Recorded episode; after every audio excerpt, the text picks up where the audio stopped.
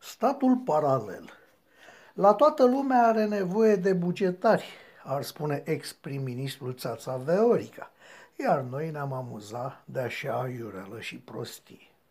Acum însă, nici măcar de prostia altora nu mai putem râde, din moment ce suntem luați și noi de proști. Bugetarii sunt solidari cu privații cât timp au de luat. Când au de dat, devin solitari. Să rezumăm, dar. Mediul privat, singurul real productiv în orice țară normală din lume, s-a repliat îndată în fața crizei.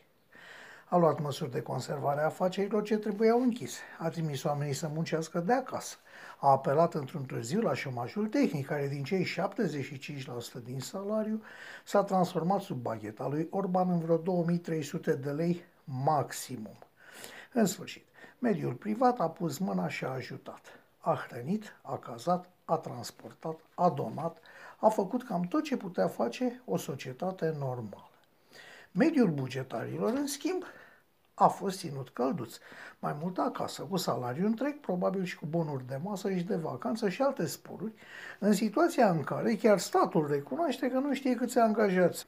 Adică, în timp ce pe unii statul i-a pus să-și dea iutenă dragii jos, pe bugetari, după aproape 2 luni de tărăgânare, noi mai trimitem șomaj tehnic pentru că peste 3 săptămâni, deci peste 3 sferturi de lună de muncă, tot este posibil să se reia activitatea. Nu știu ce fel de guvern liberal este ăsta. Nu știu ce fel de liberalism au învățat Orban și Câțu. Nu știu ce voturi speră ei să obțină de la bugetari. Dar am impresia, ce spun eu impresia? Am certitudinea că voturile noastre, ale celor care i-au adus la putere, le-au pierdut. Și știți de ce? Ca să fim și noi solidari cu cei care îi înjură. Președintele Iohannis pare ocupat numai cu criza COVID-19 și nu mai vede nimic pe dălături. Nu-și mai amintește nimic din promisiunile electorale. Nu mai are timp să se gândească la amărâții ăștia care de la bănci și până la șantiere duc țara asta în spate. Da, ei o duc în spate și nu un nesimțit de polițist care își permite să-i răspundă obraznic unui contribuabil că el nu-l plătește decât cu 15 lei. Guvernul PNL a reușit să întărească după clasa pensiilor speciale și clasa bugetarilor, dar a reușit să o facă atât de bine, încât astăzi este de preferat un post de profesor de țară unuia de inginer-constructor. Într-un cuvânt, și PNL-ul și-a bătut joc de noi și va vedea asta la viitoarele alegeri.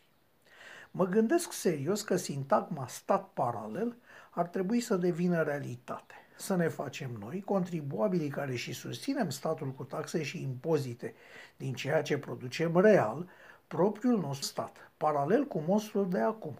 Un stat cu birocrație la minimum, cu școală de care vrem și ne trebuie, cu poliție care să ne ajute, cu sănătate în slujba noastră și nu invers, iar cei ce ne râd astăzi în nas, toți profitorii PSD-ului și acum ai PNL-ului, să rămână în țara lor, să mănânce ce produc ei, adică hârtii, ordonanțe, planuri, studii de fezabilitate, etc., etc.